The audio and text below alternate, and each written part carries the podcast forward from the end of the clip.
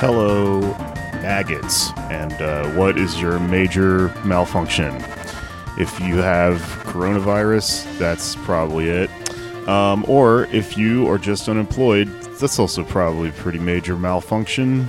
Um, welcome to. I'm being a drill sergeant. Does this scan? Okay. Uh, I don't feel like yelling in the quiet apartment that I'm recording this in, but imagine I'm the guy from uh, Full Metal Jacket or whatever. Hello and welcome to part six of Thank You for Your Service, the series of podcasts about how the people that wash your dishes, serve your food, fill your drinks, etc., are more brave than the troops. Uh, that started off as kind of a joke, and it made people kind of mad at me when I first started saying it. But uh, well, who's mm, laughing now? Um, I think it has proven to be rather demonstrable given what is going on in our current pandemic end times. We are currently living in a time when an invisible virus has rendered 3.3 million people unemployed and separated from the health insurance that they would have had via their employer if you really even had that to begin with. An invisible disease is threatening our lives. It lives on your skin. It lives on your face. It crawls inside of your nose while you're sleeping, like so much face hugger alien from the H.R. Giger alien universe. Um, that's a new thing, by the way. If you don't know, you have to wash the inside of your nose before you go to sleep at night because it crawls inside of your head while you're sleeping. Shit's really going down, y'all. And for that reason, I decided to um, do another installment of this podcast. I wanted to talk uh, over the phone with a number of different people who I enjoy, who I find funny, and who I know are comrades in the trenches of the fucking service industry. I have a lot of friends who lost their jobs immediately, um, live in America, have no fucking social safety net, and uh, are various degrees of fucked and uncertain about what happens next, right? Um, so this is going to be kind of a rapid fire bunch of interviews. Um, this is by no means a solution to anything. um, something that I've been talking about a little bit on my other podcast, Why You Mad, and on the internet, and will probably likely come up on this show, is uh, the fact that um, what we need now more than ever is, you know, some sort of universal program. We're not going to get it anytime soon. Uh, we might. I mean, there is something going on with uh, this stimulus bill.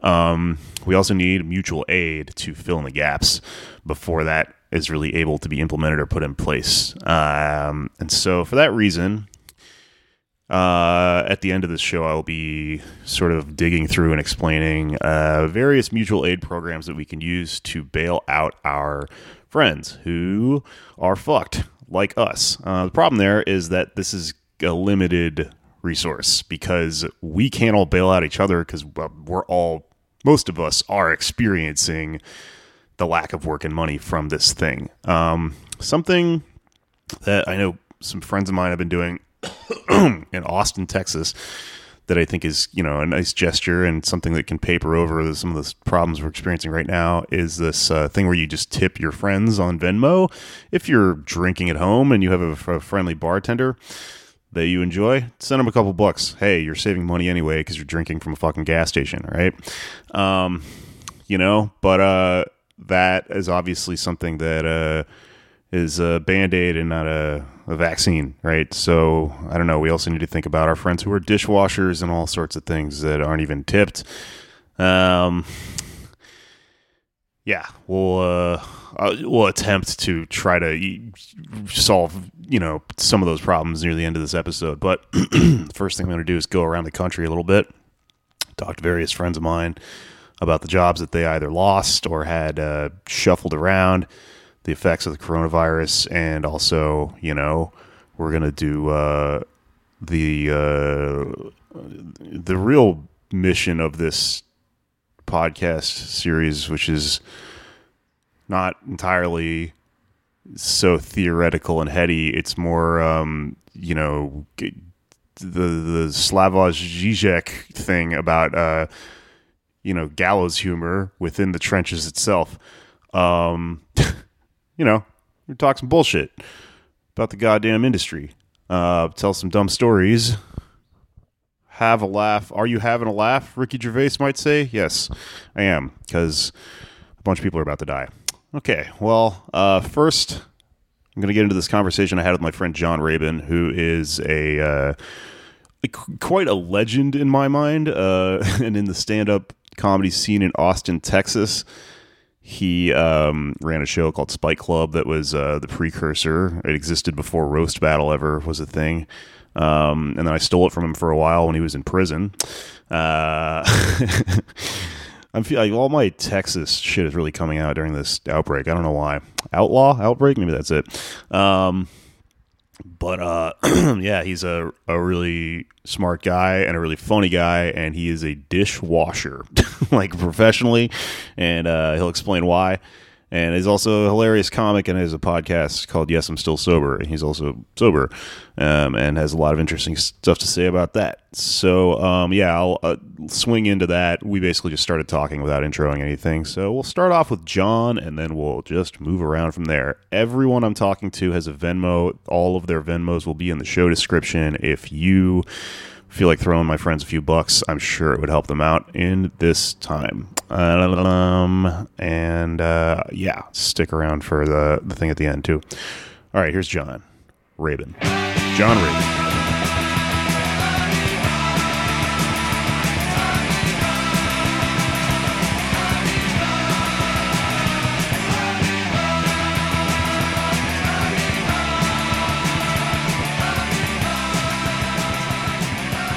How's it going up there, dude? Um, it's cool. I had I had food poisoning during all of this, which was really confusing. Uh, like it was confusing for me and for anyone observing me. it's. Uh, I feel like if there was a guy during like the bubonic plague, but he was running around going like, "Don't nobody eat at Chipotle either." That's also important right now. hey, are you recording this? I'm just gonna record everything and then just make something out of it. Um, here. I'll... Oh, good. All right. How you yeah. been, man? How's uh? So tell me about your uh, your, your journey with work, though. just to stay on theme here. You still wash my, dishes? My jur- yeah, for nine years I washed dishes. um, and and I have a degree. Like this is um, yeah, for so for anybody who doesn't know me, because everybody who knows me knows. Oh no, that makes sense. But uh, um, after going through multiple uh, alcohol arrests, um, three DWIs, and which got me on uh, felony probation, then I decided decided to become a, a heroin addict while on felony probation. That's that's the thing that I don't think people realize is that I was I was a junkie while on felony probation the whole time. but but because because I was white and because I paid on time, they just checked me for alcohol. They didn't really check me for the for the heroin thing. Oh. So I did all so I did all that uh, and you know, of course, quickly bottomed out, and then, uh, you know, when I and then I moved to we were in Austin here, and then I moved to San Antonio to go to rehab, and stayed in San Antonio, which you know to get away from drugs, which makes anyone who lives in, in San Antonio laugh, uh, because it's like you went to San Antonio to get away from drugs, but but I didn't have any, I didn't, I, but I didn't know any dealers there so it, it makes sense, you know, but, uh, and, but because of the felony and everything, getting a job was super difficult. And I just kind of, kind of happened into dishwashing. And, and the whole thing is, is that, you know, I was sick of working because I was working in a cubicle and I worked for like Apple Computer and uh, NC Soft, which is a video game company, and like all this stuff. And and the thing was is that I hated the whole resume and interview process, you know, and I I got that asshole who was like, sell me this pen. Like I got all that, you know, and I just and the interview for the dishwasher position was Can you start today? Yeah, they're over there. That was it. That was like Yeah. It's like it's barely a job. It's kind of great because it just it's like everyone knows it's the worst job, so no one really asks you anything. It, just show Right. up and you're a body. They leave you alone. yeah, they leave you the fuck alone. And that's the whole thing is that's what I loved about it was, you know, I could, you know, it's got that, that meditative aspect to it because you're just in a rhythm and you're just going and you just, and that's why I kind of stuck with it was because, because nobody wanted to do with it, do anything with it. Nobody ever told me what to do. I haven't had anybody give me a command, and I know it's I know it's ego. I know it's a fucking ego thing, but I hate like like everybody else. I don't I don't like being told what to do at all. You ask me, or you you know stay out of my way, kind of a deal. And I just and they, and they don't. They're like, I'm not going to wash dishes. You know, just, let him go. As long as you get your work done. And so I just kept doing that. And then like this, late, my latest job was at a diner. So I was working eight to five. It's like a day, like a literal day job. So I could do comedy. At, so I could do comedy at night, you know. And I was, and and the thing was, is that this was the first time because it was a guy. I, I shit you not, a guy I met in rehab was the head cook, and he's the one who hired me a few years later. And I told him when he hired me, I said, I, I actually made it in my clause and had the owner agree to it that nobody could ever tell me what to do, which is a ridiculous, it- it's a ridiculous request. But I told him, I'm like, look, I know I'm like, I'm the, I'm one of the best dishwashers in the, in the, in the city. I'm the best at this job and I will bust my ass, but do not ever tell me what to do because I have ego issues. Dude, they have to make like a like a Roadhouse style movie about this, about a guy who's the best dishwasher in San Antonio and Austin. I'm out, I'm out doing, you know, it's like, we need you. Yeah. It's like, I'm out of here just to pack it up and jump on my fucking scooter or jump on the skateboard and just skate away. yeah, yeah, yeah. Yeah, they say you just got in from San Antonio. Raven.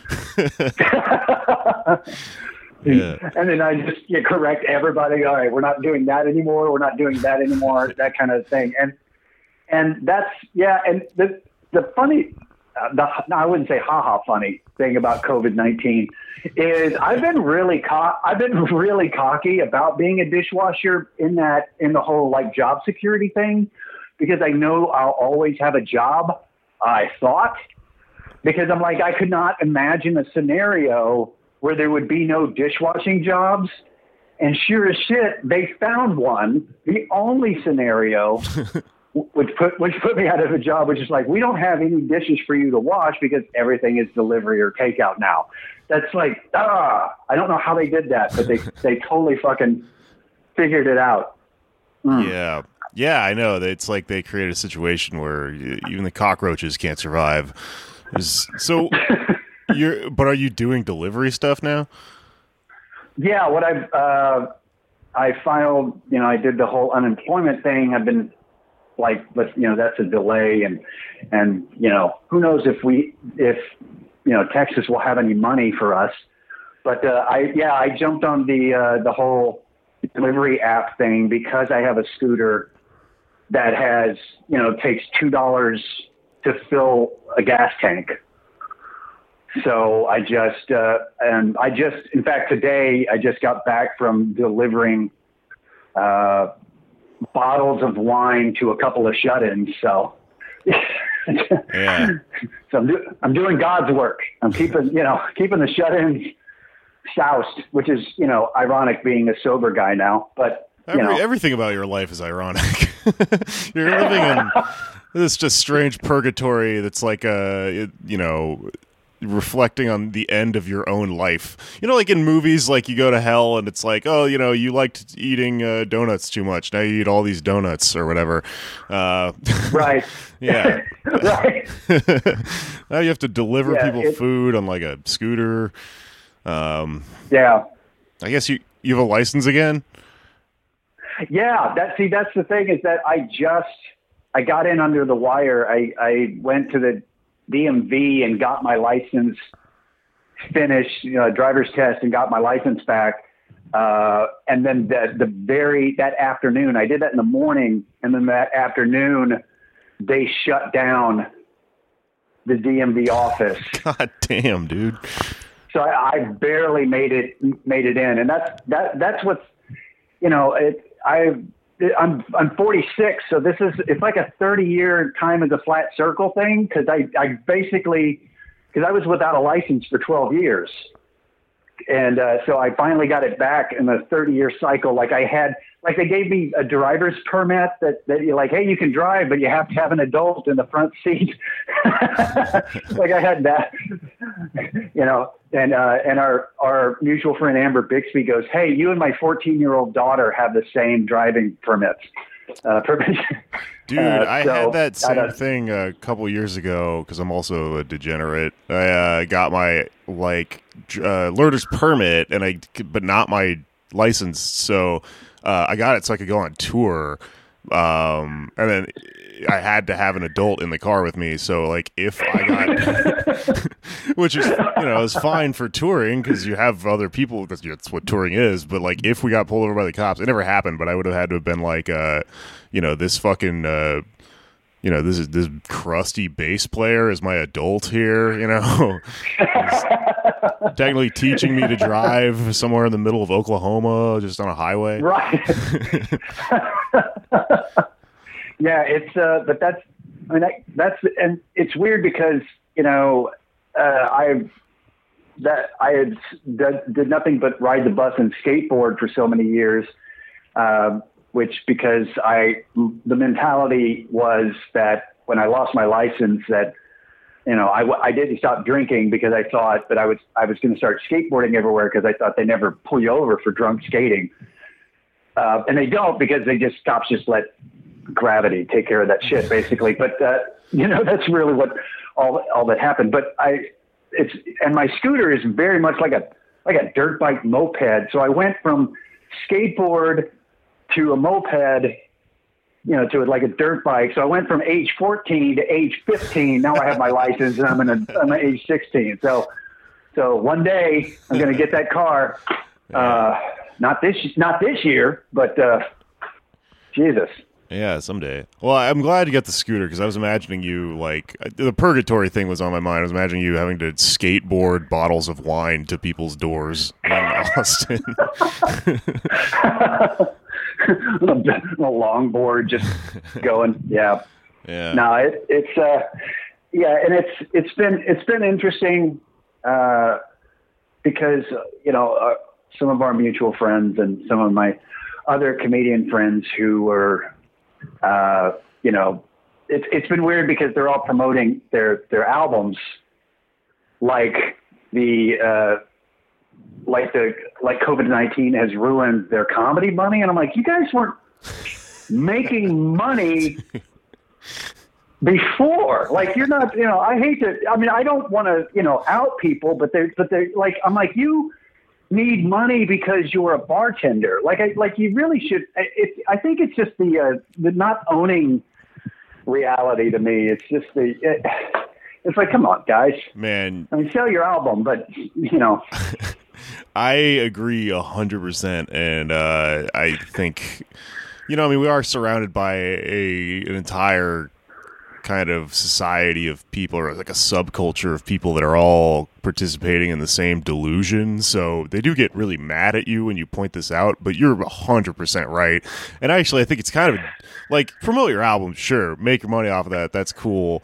But like the implication that it's like I really need this because otherwise, I you know I'd be working is kind of like it's kind of a dick move to your friends that you work at your restaurant with because uh, we should be bailing out the thing that everyone actually does for money, you know?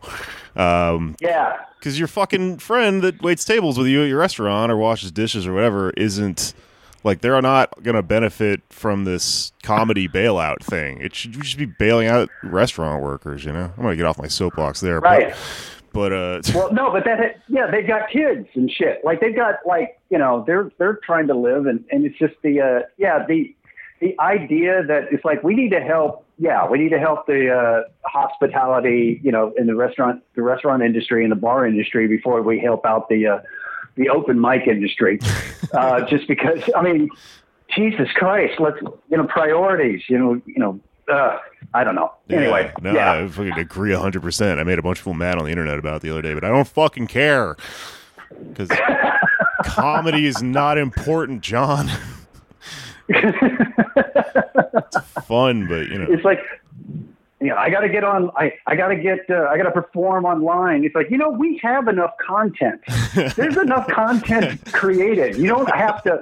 Like nobody's sitting at home going, "There's nothing to watch." There's totally something to watch. yeah, that is the exact opposite of the problem right now. We're actually Yeah, that is not. we're actually sitting kind of pretty in terms of like this fucking outbreak could not have happened at a more opportune time in history. There was just all of Right. This shit to watch. Yeah, there is plenty of shit to watch and do. I'm I'm level 130 on Grand Theft Auto Online. I'm doing pretty pretty well. Uh, Oh goddamn! I just started playing the uh, Fallout because I thought it was just kind of appropriate for all this. But uh, yeah, uh, Fallout Four, eh, so far, eh, I don't know. We'll see.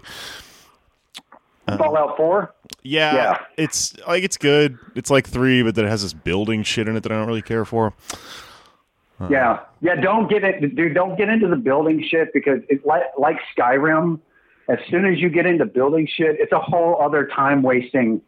I mean, I, I guess you have you have the time, but uh, but it's just it's oh, it's a it's a, a, a fucking rabbit hole of time wasting. It's like, ooh, I'm gonna build a fort.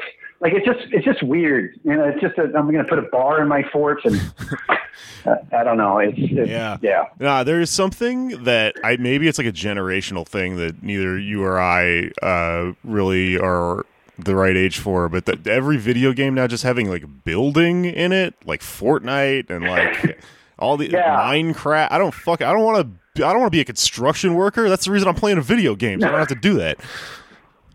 Right. I don't need to build a shelter. I just want to shoot people like in the game. Like, can I, can I, I just want to do the, you know, that was my whole argument of PUBG versus Fortnite is I'm like, I'm not building shit.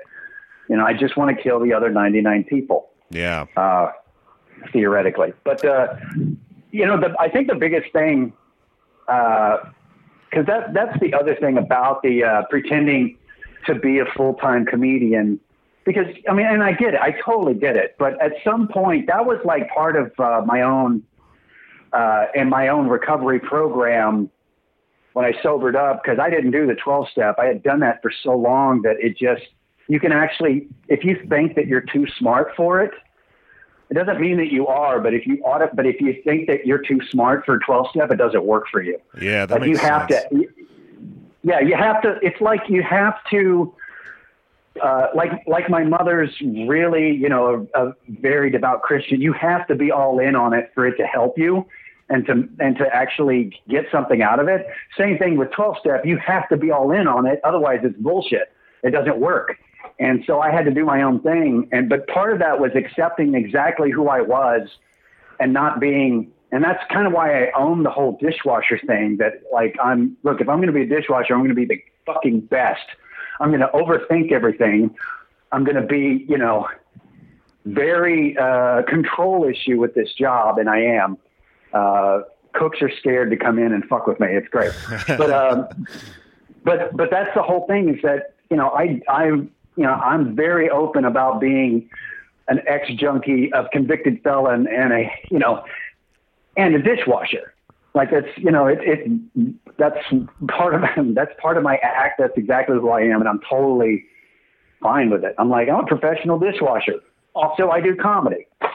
Uh, but Yeah. uh, you know, Yeah, well, I who I am. there's something to be said about that in terms of like uh, realizing that you're surrounded by a group of people like comedians that all sort of validate themselves based on the thing they it, try, trying really hard to make the thing that they do as like a hobby or the, that they like into something they can say is their uh, occupation. For some reason, that's really, really important to people, and I think it's it's something I'm really fascinated with, just in terms of studying our incredibly, you know, neurotic peers, and like, uh, I- I think that you're free once you do what you're talking about, where you break from that and realize this th- whether or not I can write this on a fucking tax thing has literally zero to do with whether I'm good at it or it's you know it's uh, Right. anything is functioning like whether my shit is good or um, you know it's it's like whether I'm involved in the world of comedy at large, you know, whether people are going to remember my jokes or whatever. So I'm like the same way, and I uh, that's why I just talk about delivering pizzas all the time. Actually, honestly, I was doing really well as a comedian until this fucking virus broke out, and I lost like a shit ton of work. You were- I was, uh, Right. I, I actually lost work, and uh, you know, I, I don't give a fuck about it because I have another job, right? But um, but yeah, I talk about being a pizza guy all the time, and like especially in New York, where you know it's the capital of. It's the capital of everything's, and de facto, it's the capital of douchebags who think like this thing I'm describing. Uh, pe- Yeah. people all the time are like, "Oh, that means you're a loser," and I'm like, I'm saying what you're saying about dishwashing to them. I'm like, you it, you don't understand. This actually means I'm smarter than you because, like, you know, because I'm not walking dogs secretly and, and freaking out about it and going, no, no, no, I'm a professional. Uh, you know, I work at the fucking, uh, you know, whatever the Eastville Comedy Club or Dangerfields or whatever. Um, yeah, no, that's why I wanted to talk to you about this because I think I there's like a lot of value in what you're describing. Like, uh, and it's, I mean, you almost like a Anthony Bourdain type of wisdom in terms of like dishwashing, though. Like, uh, I think there's a lot going on in the dish pit that people don't understand. It's like a, it's a very like meditative place, you know. Yeah. Well, it's it's the thing about it is is that there's a finite end. Like there's an actual end to your day. Like you know when your job is done at the end of the shift. Like when you when everything is put up, you're taking zero baggage home with you every night. And there is a there is a a lot to be said for a job that's like that where you don't take any work bullshit, office bullshit home because you're done. You're done for you're done for the day. You know, be And you just come home and you're like? It would be funny as if you're like an Al Bundy type, like uh, you know, comb over, like slumpy married man, and your wife's yelling at you, and you come home and you got a briefcase full of dishes, and you're like, guys, ah, rough day at the office. I yeah, I gotta get these. I gotta get these home. Know, back back in the office. gotta, Got. My deadline's in the morning before the restaurant opens. yeah, yeah, you're right. It'll never happen. So it's fucking free. Just plates and random random spoons. uh, yeah, that's it's it's it's definitely. It, I don't know. It's just uh, and the uh, the place that I'm you know, furloughed from, I guess, uh, until we go back, whenever that whenever that is, is even better because it's its own room. So I have my music playing you know, blaring the whole day. So I listen to music like nine hours a day to the point to where I don't work. I don't listen to music at home. I, I listen to podcasts because I'm, I, I gotta be honest, I'm fucking sick of music. I've listened to everything because I've worked there two and a half years, nine hours a day. That's a lot of goddamn music. Yeah, And, uh, yeah. Albums go But, by uh, but- quick, you know. But like, you start getting Yeah. into like long form podcasts and shit, you can really fill some time. Right. I would have never I would have never listened to all three stupid hours of a Rogan podcast. But now I have the time. I'm like, well, I like the guy. I'm gonna listen to the, the guest for three three fucking hours. It's just insane. It's an insane amount. But you know, if you've got the time, just like long form podcast episodes, I, I totally am all about. Yeah. So I'm like, this is only, which is weird because my podcast is only 30 minutes, but that's, that's, I'm like, I don't want to force my rambling longer than 30 minutes on anyone. No, I think people really appreciate that too. Um, speaking of uh, exactly that, I uh, I think I'm gonna do like a bunch of interviews with people this week, so I gotta let you go. But uh, you should come back though. Like this is, uh, I think I'm pretty sure my fans are gonna like this, and uh, Sure. yeah, no, I think you're really funny. So you should um, promote uh, first of all your podcast, which is very funny. I listen to it all the time, and uh, also very interesting. And um, if you have like a Yeah. Venmo or anything you want to throw out there, fucking go crazy because I'm just trying to raise money for people in the service industry. At the end of this, I'm going to put all, All the, well- all the funds and stuff up there. But um, you know, we should all we should all as much as we make fun of our comedian friends for the album thing, we certainly should be like throwing our tip jars out there and we do these goddamn internet things right now. So right. My, I mean, go. yeah, I'm definitely not opposed to that. Mm-hmm. Good. Uh, well, my, my, yeah, okay. My Venmo is uh, Smoke Puppet. That's like spelled normally, Smoke Puppet. Uh-huh. And uh, and my uh, all one word, obviously. And then my my podcast is Yes, I'm Still Sober podcast, uh, which is basically rambling and uh, discussing my sobriety and how that's going after seven and a half years now, uh, and uh, and just dealing with bullshit. And I have a lot of listeners who aren't even who have no uh, intention of being sober. They just like saying it's kind of like a, a diary. So, but that's what I got going on, man. Cool, man. Um, all right. Well, let's move on. I'm going to.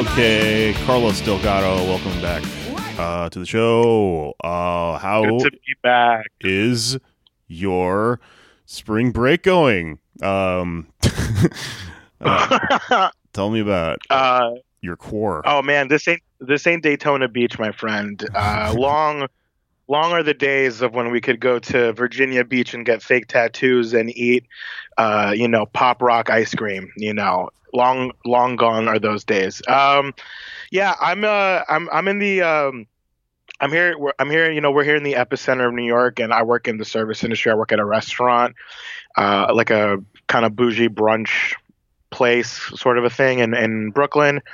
And um, before all of this happened, I mean, I didn't realize how fat my cat was. You know, like I just, you know, it, when times are good in service, you know they are because you feel it in your pocket um, you know, we were just getting ready for a spring season, and you know, I was looking to save up a bunch of money because I wanted to buy a car and I wanted to, you know, eventually get out of New York on a greater scheme.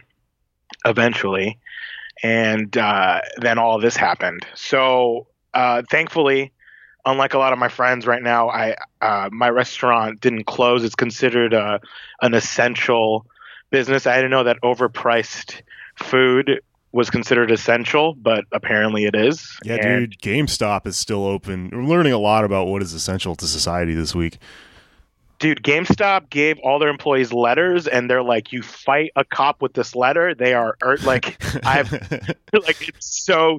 It's like you will take these games from people, and you will give them nothing in return, and we need to be open for this. Yeah, uh, I got an email from them saying yeah. they're doing this shit where like you could buy something online, and then you go up to the door, and they like just like like put it through the crack in the door at you and shit. Yeah that's what we're doing with with with food yeah. basically at my restaurant is we so we we so here's the first thing that happened when all of this started going down. Um, i got a real panicked text from my manager that said hey uh, i need to ask you something and i need you to be honest with me. Um, do you still feel comfortable coming into work even though there is a pandemic going on?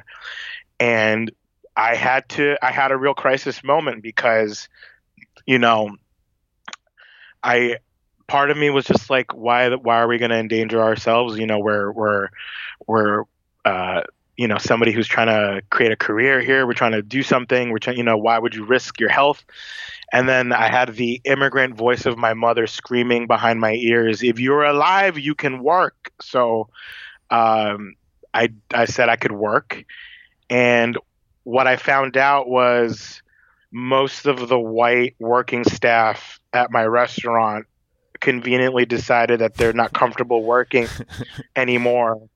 And legally, we're allowed to not work and go on unemployment. Meanwhile, what's left of my restaurant is this like League of Nations immigrant A team squad of like two Guatemalan line cooks, a Mexican front of house manager, two somewhat Latino servers and like and then one crazy white guy because you always need one and I love that guy to death. that guy is a fucking soldier. He offered to move me to California and work for his father's construction company. I love that man to death, okay? But um yeah, so like we're you know, we're kind of hosed. Um, you know, right now, uh, being a server, you would, you know, there's there's a real, it's hard work, but there's a payoff for it. Uh, right now, with the things the way are, I mean, I, I generally have a good opinion of humanity, and I try to be really, you know, understanding about everything as best as I can, just for my own sanity. But the amount of people that are not tipping right now to to your face, like to my face, no shit, is is like I lost faith. You know, like I lost faith in in at least the community around this restaurant. Um, That's crazy. It, it it just blows. And and and here's the thing: it's not like there's no room for bad service. You know, it this is an understanding. It's just like I we're open, so we could get you overpriced food. You know, because you didn't want to cook tonight, and I'm taking the risk because I have to go on the train or I have to leave my house to come to work, and I'm I could get sick and maybe I I might not have insurance. Thankfully, I do, you know, because I'm broke enough. But that's the understanding, and the understanding is you shill out a little bit of change on top of whatever you buy because that goes to the people who are fucking taking the risk. That's crazy, dude. That happened to me one time. Uh, like right after Trump got elected, the, during the Women's March, there was this thing bartenders were doing called like um, uh, uh, something. It was, it was for the it was for the Women's March. What you would do is uh, fuck, cheers to women. I think it was the hashtag. But you would, um, you know, tell people, hey, I'm donating all my tips for this shift to like, uh, you know, Planned Parenthood or whatever. And I was bartending at Flatbush, and I was doing that, and people, there's a few people would be like, "Oh, great," and they would smile at me, and then not tip because, like, oh yes, yeah, like, like there's nothing wrong with it. Like that's the thing. Like, it, it's just a look of like surprise if you hold on to the bag a little bit longer than you needed to. You know, like that little tug of like, huh, like that. So you know and and we're not even taking cash so all you literally have to do is type in a number yeah. it's not that hard it's not um so i don't know if it's sustainable obviously it's not obviously this is all temporary and it's crazy and we're going through it but i'm in a position where because i have work even though it's shitty and it's less than what i was making before i still i still sort of have to take it in a way like i still have like you know, I I couldn't. Uh, if somebody asked me right now, "Are you still comfortable going to work?" I'm like, "Yeah," and I'm taking on the risk of getting sick. I know that, and uh, I kind of have to be there financially right now. Yeah, yeah, no, it is like an impossible to answer question. I don't know what to fucking do either because like the first of the month is coming up, and like we're not getting those fucking Trump checks. Oh no, we're not getting those Trump checks. Uh, shout out to all of the people though that are uh, making super uninformed opinions about whatever's going on with the Trump check. I love your energy. Uh, read an article for me, for me, because it's a lot of heart, not enough data. Uh, yeah, I don't know what's going on with those Trump checks, but I'm not counting on it, man. What I am counting on is that 90 day moratorium on evictions. That is what uh, is giving me at least a little hope here. You know what I mean? Yeah, I think we need to push those motherfuckers to freeze rent because uh, so after 90 days we're fucked. But anyway, we I could fucking get into that, but that's for another time. um, Carlos, do you have in terms?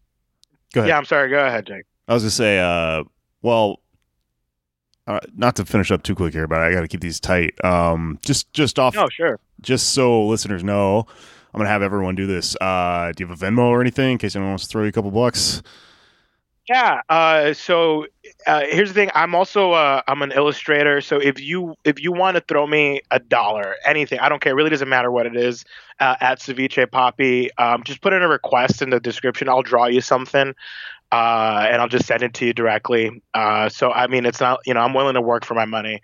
So if you do feel like it, that'd be great. Uh, just know that I'm a artist, and I will send you something if you want it. Oh, I saw that shit on Instagram. It was cool, man. Oh, thanks, man. Yeah, I you know always wanted to do it, and I started learning months before all of this happened, and then now now I feel like that Twilight uh, you know Twilight Zone episode where everybody's nuked and I have all the books. You know what I mean? Yeah, yeah. But yeah. my glasses did not.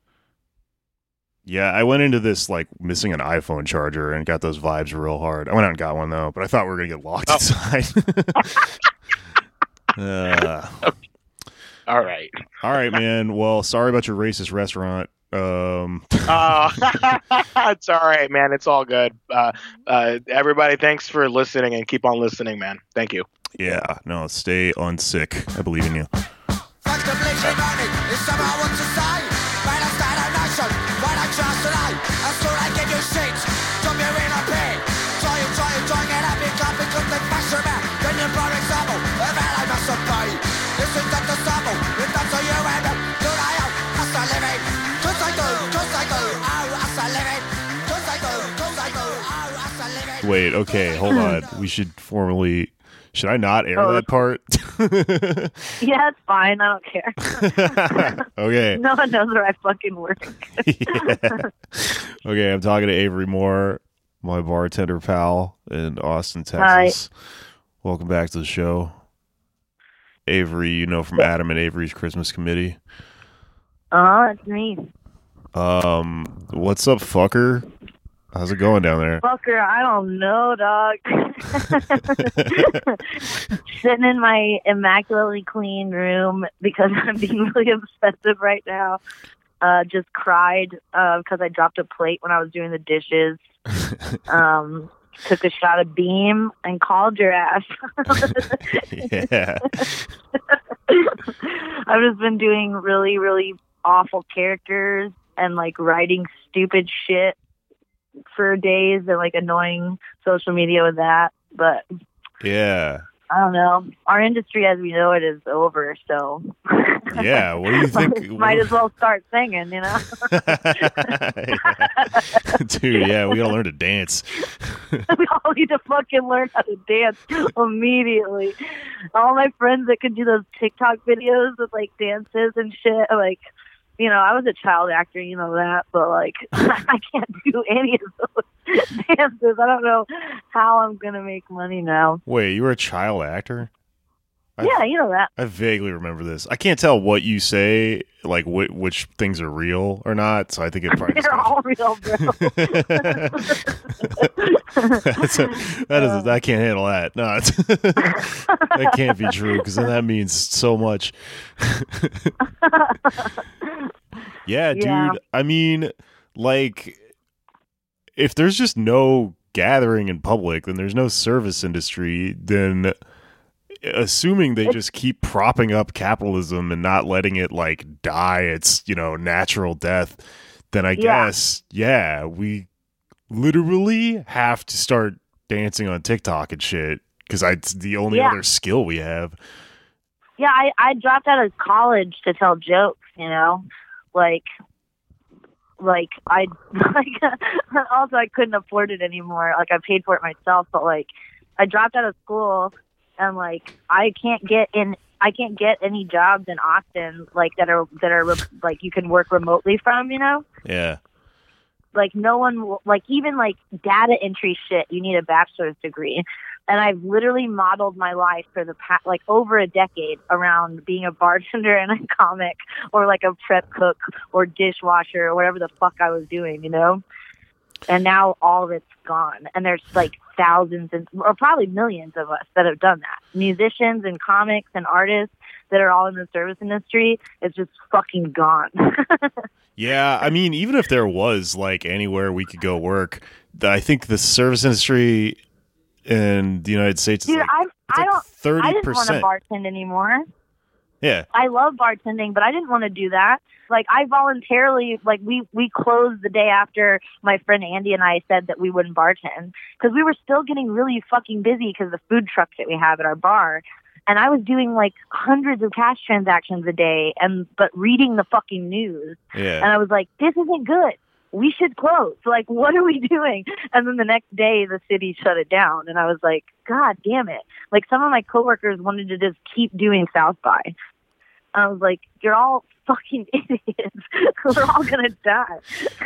Dude, I thought it was so funny when I heard South by Southwest got canceled because I just didn't understand like the gravity of this and like no Yeah. now we should have known. We should. That's that's four hundred million dollars that come into the city every year. The fact that they canceled that, we should have fucking known. Like the people, but that just proves to you that people with a bunch of money get a heads up. You know, unlike yeah, the no rest of shit. us. Whoever fucking runs South by got a little nudge, nudge, like, hey, you probably shouldn't do this. you know, and you know, let's. Oh my god.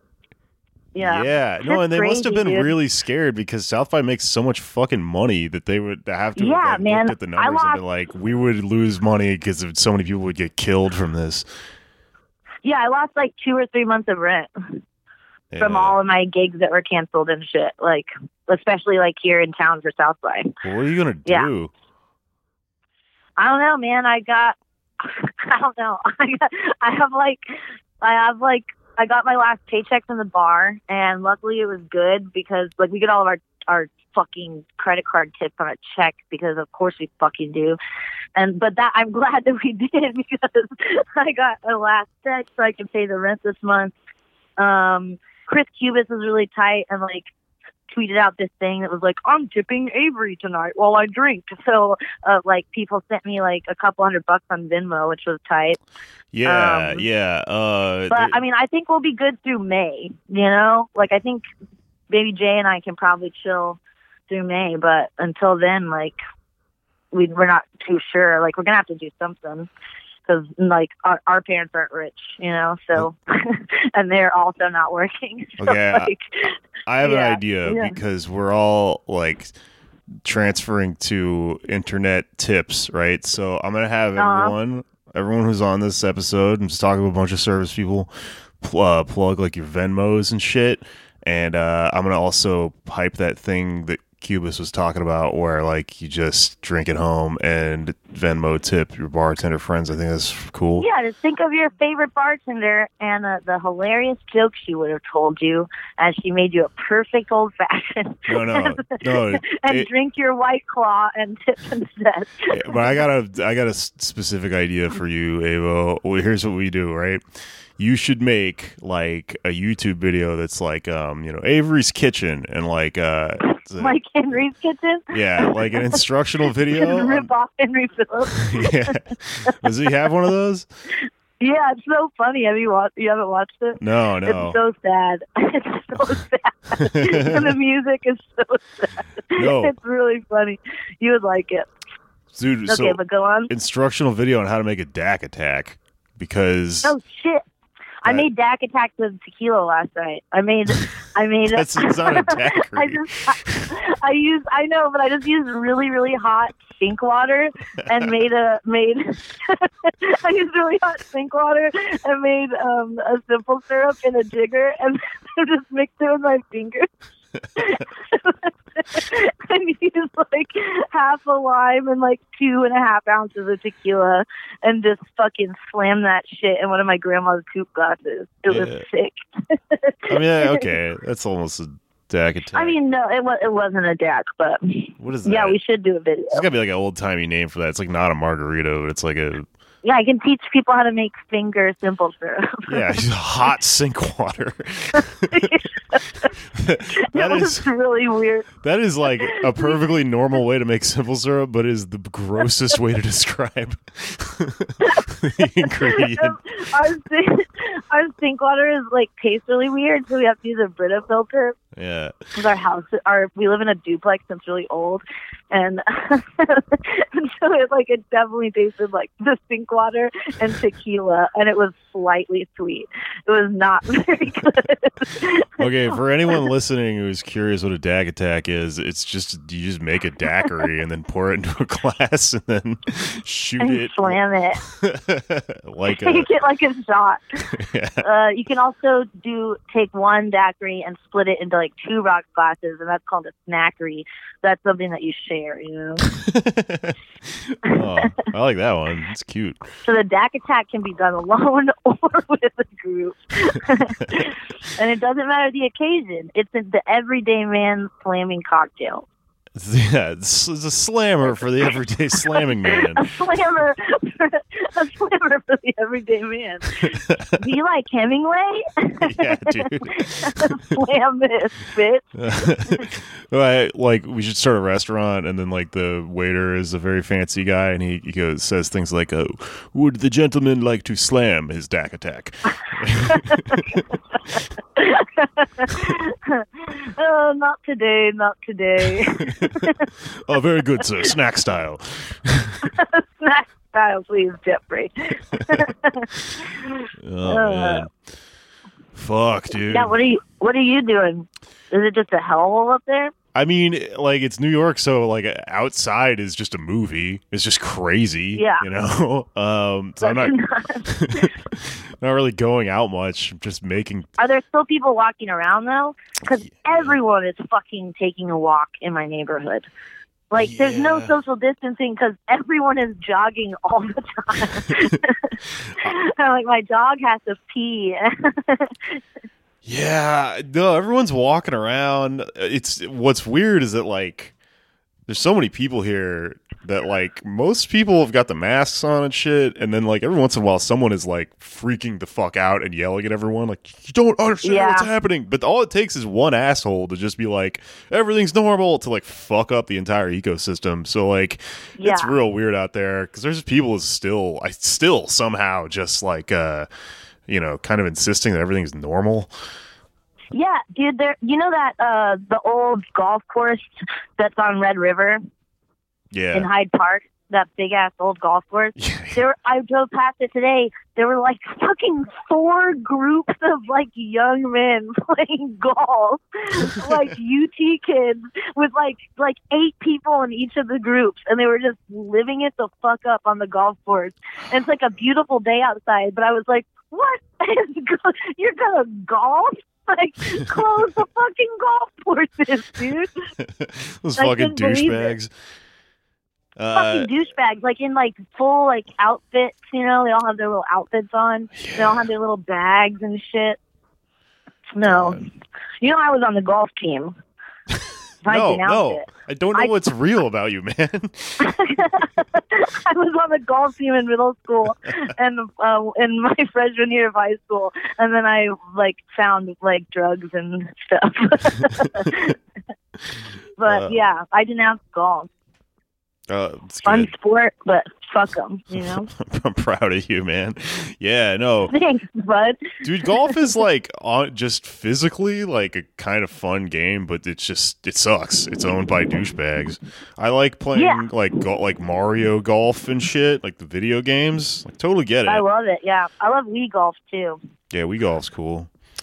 I tried to set up my SNES and I ordered a new power cord and controller extensions and I can't get it to work. I think the console's broken, but I didn't test it before I ordered all this stuff.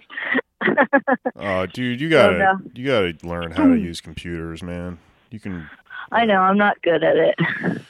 Well, uh, I think I'm gonna mosey on here, talk to some more right. people. But thank you for joining me. What's your Venmo, dude? Uh, it's just my Twitter handle at Avery Reed Moore. Cool. Well, guys, give money to my friends. Avery, Yeah, uh, what? to me. Adam and Avery's Christmas Committee, the podcast, that's still happening. Yeah, it's uh, at the Christmas Pod on on Twitter. If you guys want to listen to our Socialist Christmas podcast. Is your album out yet? No, no, that's definitely got, got put on hold. but um, yeah, because I wanted to press it on vinyl, but don't really see that happening anymore. yeah, fair. but look out for it. It's called. Uh, it's going to be called uh, White Women. Am I right? nice. Yeah. All right, man. Well, All right. have fun. Later, Jake. Dak attack. Dag attack. Bye. Bye.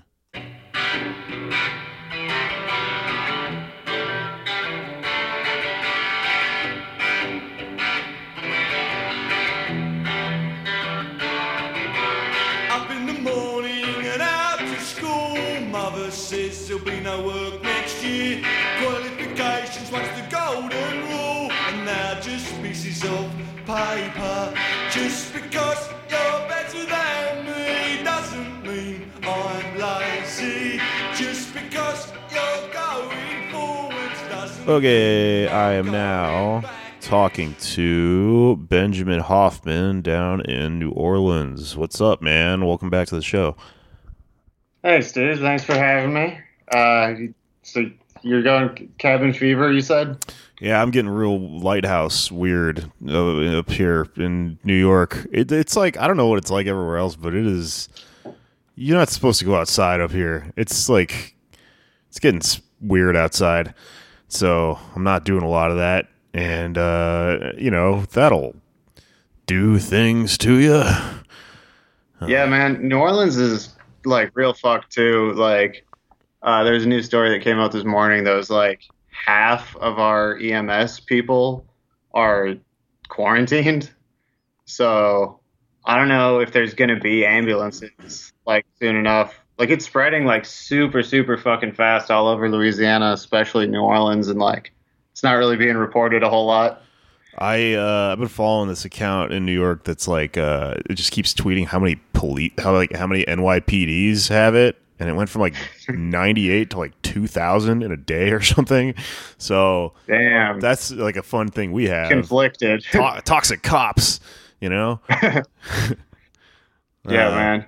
Yeah, but uh, yeah, I think I The heard- cop is the weapon. yeah. Um, I think I heard from uh, I can't I can't breathe. Really? Okay.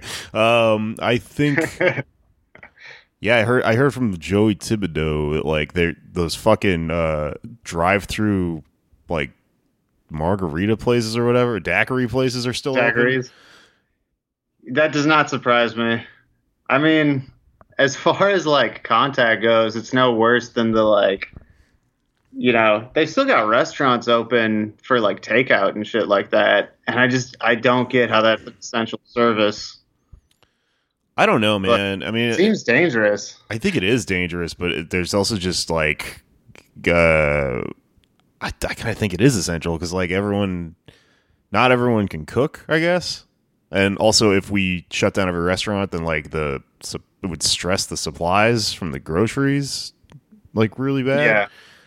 So Right. I mean, it's a lot of calculations I don't understand. I just feel like my restaurant shut down, and it was like the first restaurant in New Orleans, I believe, to shut down because my boss is like, number one, I mean, she's cool, and she was like, she's just been like taking the like health risks of this like very seriously, and like, you know, there's like families that work for her. She doesn't want anyone to get sick. Um, you know, she's still a boss or whatever, but as as far as they come, cool. yeah, that's that makes sense. That's reasonable. Uh, what do you do there? So I was like a barista, cook, cashier. It's like this little like cafe. It's mostly like it's all outdoor seating, um, but like it's like breakfast tacos and sandwiches and like good coffee and shit. It's like a real nice ass spot. Um, I started and did everything. Um, it's kind of like everyone that worked there did everything Yeah, but yeah, uh, I don't know if it's going to be able to open again or not. But I have been living off the food they gave away when they had to shut down. So Dude, yeah, I've talked to a few people who've told me that like their restaurants and bars and shit were just like, ah, fucking have at it, because like no one even knows if they're gonna reopen. Um, man, sad to think that beignet place in the fuck in wherever the hell that is, that famous place that everyone goes when they're drunk. Uh, Cafe Du Monde. That's the one. Yeah, where you get that powder shit all over yourself. That can't be running right now, can it? No, man, I think most of the quarter is shut down. Like, uh, there's no way they could let that place be there because it's not like ta- it's all just like sit down. That, that place is like unsanitary anyway, though. yeah, I know. It's like pigeons like on the table. yeah, yeah. I've never been to that place sober. That's uh, Yeah, it's it's good as fuck. Like out of all the like kitschy New Orleans shit to do, anytime someone visits, I'm like, you should actually go to Cafe Du Monde. It's nice. The beignets are great. yeah. Well, how, uh, what you been up to, man? How's your quarantine? Quarantine. I'm like busier than I normally am because I'm not working. So I'm doing like a lot of shit with DSA. It's like just spending so much time doing like spreadsheets and fucking Zoom meetings. Uh, one of the things we're working on is like this project where like people are checking in on their neighbors, creating these like neighborhood mutual mutual aid like pod network things, um, and like creating a system to coordinate it like up and down a phone tree that goes all the way to like DSA like central leadership. Um, so it's been like a lot of work, but it's uh, it's cool. I've got all my neighbors' phone numbers now, uh, so I can like text them propaganda whenever I feel like it. That's good. That's smart. I think one of the things is the byproducts of this is like people are gonna have to learn who lives next door to them, uh, because like mutual aid will need to ha- be a thing that people rely on. So you can't be all atomized and shit. Yeah, we're trying to like just because it's like I mean it's a fuckload of people are already dying, but it's not like as bad as it's gonna be yet. So like just had to like get the like hit the ground running with like a lot of getting the structures in place before things actually really get fucked up. Yeah. What kind of structures? What do you mean? I mean, the structures are just sort of like ways to connect like neighbors to each other, and then those neighborhood groupings like into like larger online networks and like phone networks, so people can like pass information up and down and like pass resources up and down as need be. Cool. Cool. Good. Good. Um, do you know? Is there anything going on in your neck of the woods in regards to uh, like helping out service workers or anything like that? And it's like a huge part of the economy down there. Yeah, I mean it's like it's fucking everyone. Um, there are like various funds um, being set up. Some are like more mutual aid. Some are more like philanthropic. Um, but it seems like a lot of it is like short term, like kind of salves, and it's all like kind of got to be means tested the way it's structured at this point, which sucks. Like it's not a real solution, but people, you know, people can't pay rent. You know, people can't get groceries like already. Yeah. Yeah, I know it's insane how fast that fell apart. Like uh I don't know. That I mean, I saw somebody point this out online this morning and it's like obvious to us or whatever, probably not to everybody else, but like see we we're kind of like in a de facto general strike and if people looked at how quick everything fell apart with just people not being able to go to work, they'd realize how much leverage you have and how much leverage we could have if we all did this like on purpose with a set of demands, you know?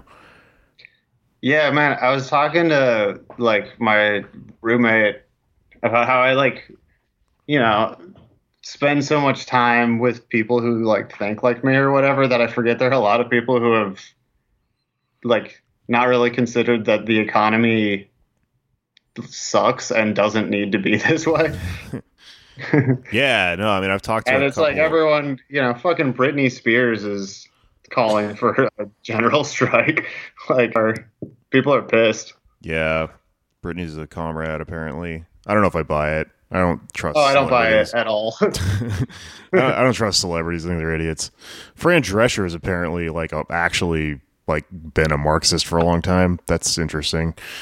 Um, maybe I buy that one. I don't know. But um, yeah, I don't know. I, have talked to like libertarians and that are somehow like just white knuckling through this and still maintaining that point of view that like you can't print money or whatever.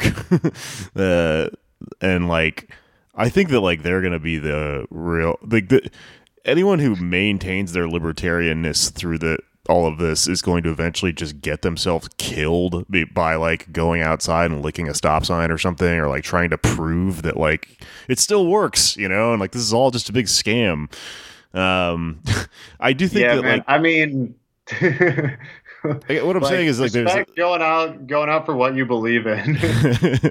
yeah, I guess what I'm saying is like there's an accelerationist uh like tack to this, which is that um it well everyone kind of has to have the conversation now. Like I don't even know if this is it's way too late to factor into like the presidential race or anything, but all that shit a few months ago about how like everyone was talking about Castro and shit and uh you know trying to smear Bernie as a socialist and all this stuff. Um, you know, the answer to that was like, well, like we have to actually talk about what these words mean, and uh, probably sooner than later because climate change was going to happen eventually. But um, yeah, I think now that this is happening, uh, yeah, you kind of people have to have these arguments out to their logical end, and uh, you know, most people don't have a fucking answer. Right. I mean, I think there's like a couple. There's like a couple things that made me think. One is like, I think this might be so fucked up that it could fuck over Biden. Uh, like I know that's like pretty unlikely, but I feel like, you know, with that and the like story of like that woman he raped in 1993 coming out, like with all this and like him not being able to be on TV for longer than like 45 seconds at a time. I, I don't think it's totally over. I know it's like you shouldn't get too high hopes or anything, but Certainly not for a living. yeah. or for the yeah, look at look how that worked out for that dude. yeah. Uh, that and then like, it's weird, like you said, to be in like a de facto general strike, and then like because so many people are gonna not have money, especially if all they're planning on doing is like a one-time, like cash giveaway for this or whatever they end up doing. Like people aren't going to pay rent, so then there's like a de facto rent strike, a de facto general strike, but they're not organized, so it's still not the same thing. Like there's still not that same like power from below. It's just like power being, you know, exuded on itself by the fucking thing it's supposed to protect. Yeah. Well, we'll see. I have no idea what's going to happen in six days or whatever, seven days, a week. We're a week away from fucking April first. Uh, um, I don't know. All right, man. Well, um, yeah, I'm just going around the world here. So, uh, thanks for talking to me. Yeah. Do you have uh, Venmo or anything? Uh, I do. Would would you mind if I also plugged my roommates because he's also got laid off and like he's he's fucked. He's awesome. Yeah, please, please, everyone. Uh, and uh, yeah, thanks, dude. Appreciate that. Mine is uh, at Babejamin Hoffman. Uh, B A B E J A M I N H O F F M A N. Um, look me up. I am hot. Uh, so if that helps or hurts, either way, give me money or don't. no, in the new uh, economy, it's very important. Yeah, no, I mean, It's a it's, new uh, commodity. that it's all I got, really. Uh, the new Um, currency is just horniness and like Twitch streaming and podcasting and shit. Well, then I'm I'm rich in spirit already. uh, and then my roommate who rules uh, and uh, yeah, also got laid off. His is uh, at Lucas Oleen Junk. Uh, L U C A S dash O L E E N dash J U N K. Wonderful. All right, man. That's his actual name. Like people always laugh, but dude just has a funny name. His name with junk and everything. Yeah, the junk is for real. That fucking rules. All right. Well, all more reason to pay that man money. All right, man. Well, hopefully I'll see you someday. Yeah, dude, stay sane. I will. I'm gonna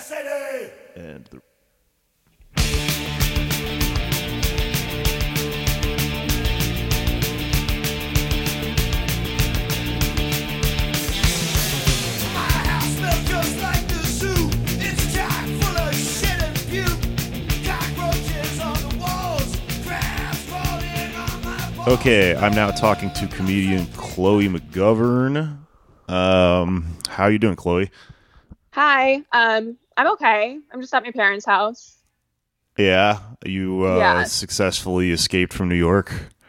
I got out. Um, I feel pretty lucky about that. I got let go March 15th. And then my mom's a nurse, so she's always taken this stuff pretty seriously. And I thought she was kind of overreacting when she told me that I needed to come up like ASAP because I wanted to wait until Friday to pick up my paycheck paychecks. I don't have direct deposit. Yeah. Um, but we, I just ended up going up like the Wednesday after.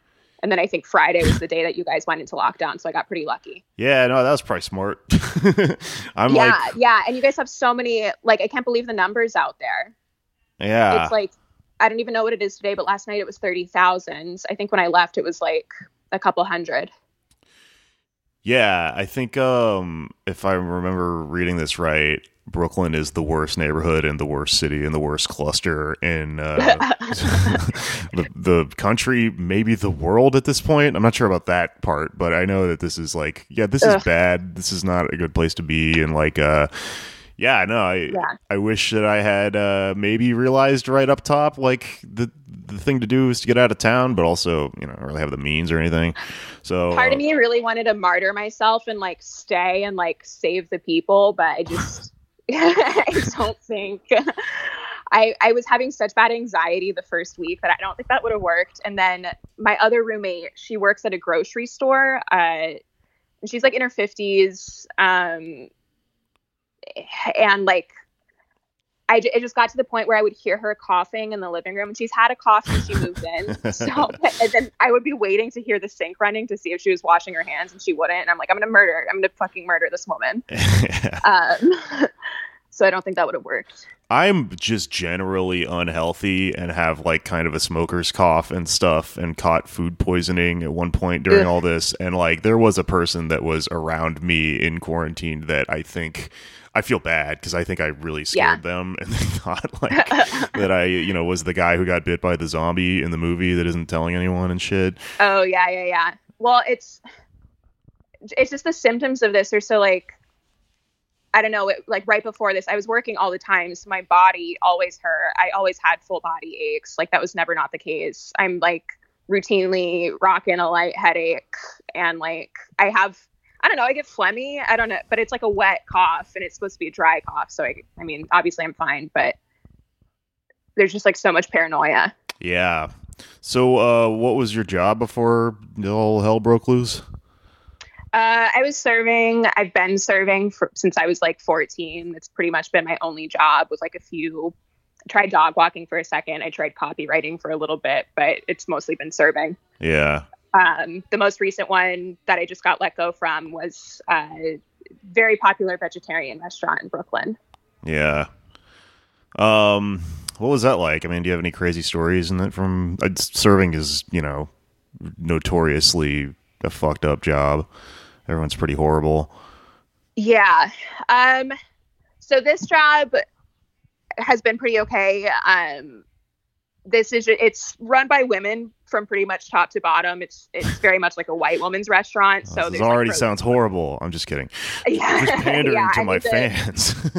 yeah, dude. I the restaurant that I came from before this, and this is the one that I have the story from. It was a restaurant in a hotel. Um, Eater.com called it New York City's worst new restaurant.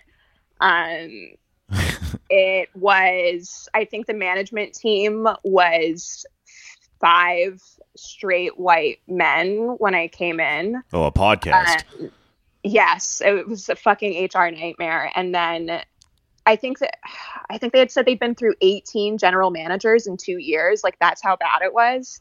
And you could just see like the whole place just had this weird like orphanage vibe to it. Like the workers that had managed to stay around, you're just like, I don't know, something's deeply wrong with you. Like you had alcoholic parents and this like yeah. I mean, for me, it felt very familiar as a child of an alcoholic, where we would just like start brunch and we just like would not have eggs, and I would have to run around during brunch telling people like, "Yeah, I don't have eggs."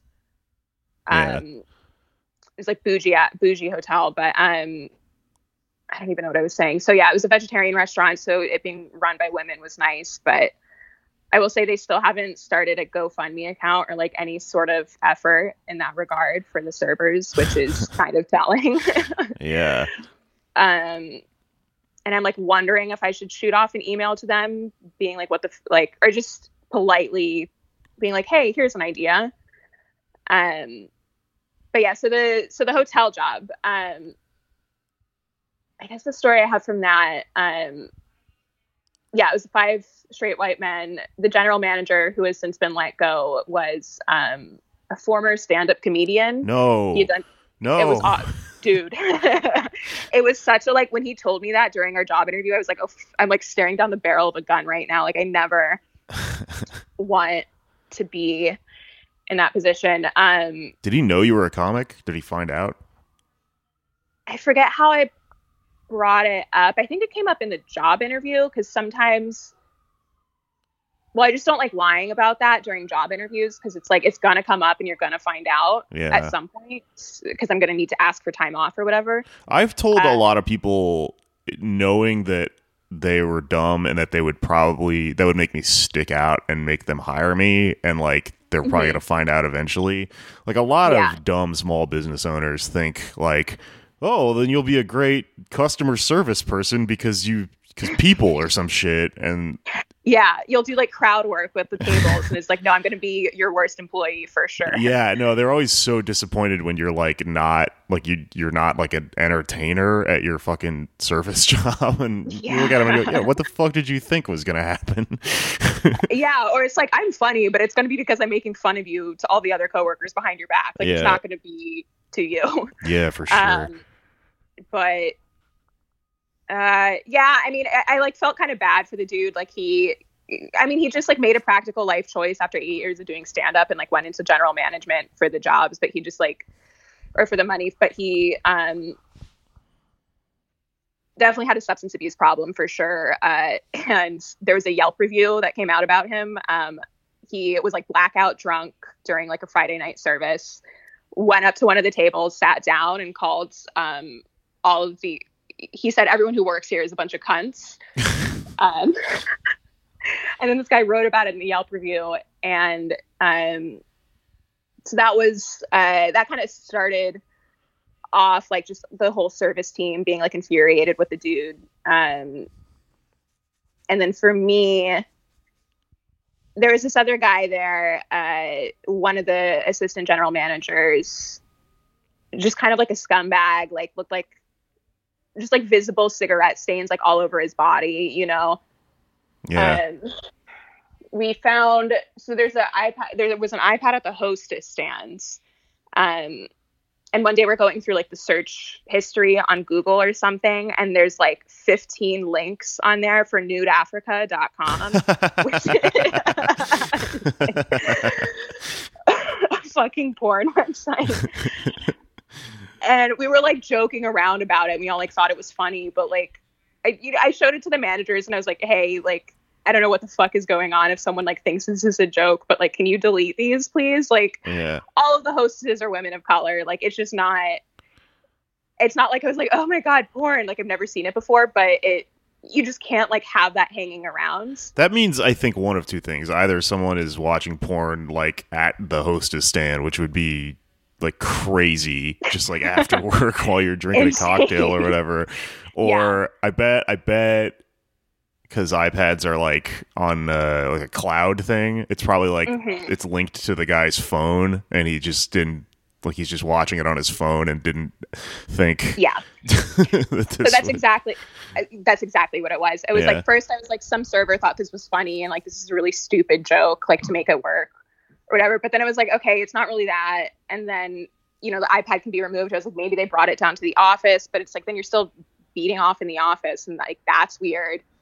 Um, and then like a few days later, I was talking to another one of the general managers. Um, we were asking about like covers for that night. He's like, "Oh, don't worry, we don't have to go to the iPad. I can pull it up on my phone." and like that's when it all clicked. Like, holy shit, oh man, that's so funny. dude! But then a, a week later, they hadn't taken the links down. I was like, guys, like it's not that hard. Just like delete it. I don't care if you were watching porn. Nobody cares. yeah. But now you're making it. And I like had ended up having to go to. Fortunately, it was a hotel, so we had HR, and I just like was like. Just was like these guys need to take it off their phone and like actually treat it like it's serious because otherwise it's like in contrast, like the the all women restaurant that I worked at, like if that had happened, it would have immediately been a huge issue. You know what I mean? Yeah, yeah, totally. That's like, dude, use incognito mode or something, so it doesn't. It was crazy. Yeah. yeah, oh, that's wild. But it's also like I had so much empathy, and like that's truly everyone's worst nightmare is that like the porn they watch shows up at work. That yeah, I mean that, that's why I'm like that's like true like coked up waiter behavior or something because Yeah. a normal person would be terrified that that would happen and like uh you know i i think i don't even ha- like have jobs where that might come up and i still think about that shit sometimes because like uh you know everyone's worst nightmare is like you're giving a presentation or something and then you you open your every time i open my laptop in like a coffee shop there's like a slight thing that runs through my head where i'm like i wonder like i wonder if yeah. you know anything's about to happen here Uh, yeah, I've gotten a little better about that, but every now and then, like Pornhub does this where they have the little pop ups that hide behind all your other windows. So Yeah. sometimes those will come up, and you're just like, I don't fucking care. and at least, like, I, on the, like, I am a, a small woman, so it's like not as creepy if it if I do it. I guess it's just, yeah but yeah, I, I don't know. I like this place though, just because it it felt. It felt very much like Trump and just like the mask of like all the like whatever like it was just all ripped off. Like it was very transparently just like this sleazy job that was like taking advantage of you. Yeah. And sometimes that's nicer than like the farm to table vegetarian whatever where it's like Well, anyway, I uh, I, I'm going to talk to a bunch of people, so we should probably wrap up here. But um, for sure. I'm glad that you made it out of New York, and um, hopefully, I've been recording these over the week, so as a little update within the episode, I hopefully this um this thing that Bernie was able to tack on to the stupid stimulus bill will uh, in some way get trickled down to us. I think that uh, I'm it's the still re- freelancers and the tip uh, like and the tipped workers amendment right Yeah, I'm still reading the details of it, but I think that uh, we might be not entirely fucked. So um, I don't know. We'll talk about that at the end of this episode too. But um, anyways, uh, Chloe, where can listeners Venmo you a tip and follow you Hell and all that other stuff online? Um, so my Venmo is at Chloe dash McGovern. It's C H L O E dash M C and then govern like government. That's it. You can follow me on Instagram. I forget. I th- it's like just search Chloe McGovern on Instagram. It'll be like one of the first ones that follow up. My icon has like Ray Bans and red lipstick. Cool. All right. Well, Yeah. Um, hope see you someday. Hopefully. I don't know, man. I'm like, is this it? um, I hope so too. I miss being in fucking Brooklyn and just being around scumbags. Yeah. Not that you are one, but oh no, I'm a scumbag. yeah, yeah, yeah. That's why I'm immune to Um, the virus. yeah. I know. I'm like, I've touched. I probably already gotten it, but um, I, sorry. Were you a server too? Did you get let go? Uh, right now, I uh, was a my only job that I was really being obstructed by this in the service industry was like bike messenger shit. Um, Gotcha. So I'm all right. I am all right Okay. because uh, I've got some work online. Like this podcast is kind of floating me, but um, Okay. yeah. But uh, I don't know. I'm a service industry till I die person, so I Yeah, to make sure all my friends are taken care of. absolutely. Yeah, I just wanted to check in because I didn't know a few. I've Okay, been a well, I know you're server. I've Yeah. served, but my main job was probably bartending for the Yeah. entire for the majority of my service career. I can see bartender more than server. Yeah, I liked the jobs where you could yell at people and they didn't care. uh, They, they just took it because you're in charge of their poison that they're addicted to. That was where I Exactly. felt most comfortable. That and dishwashing.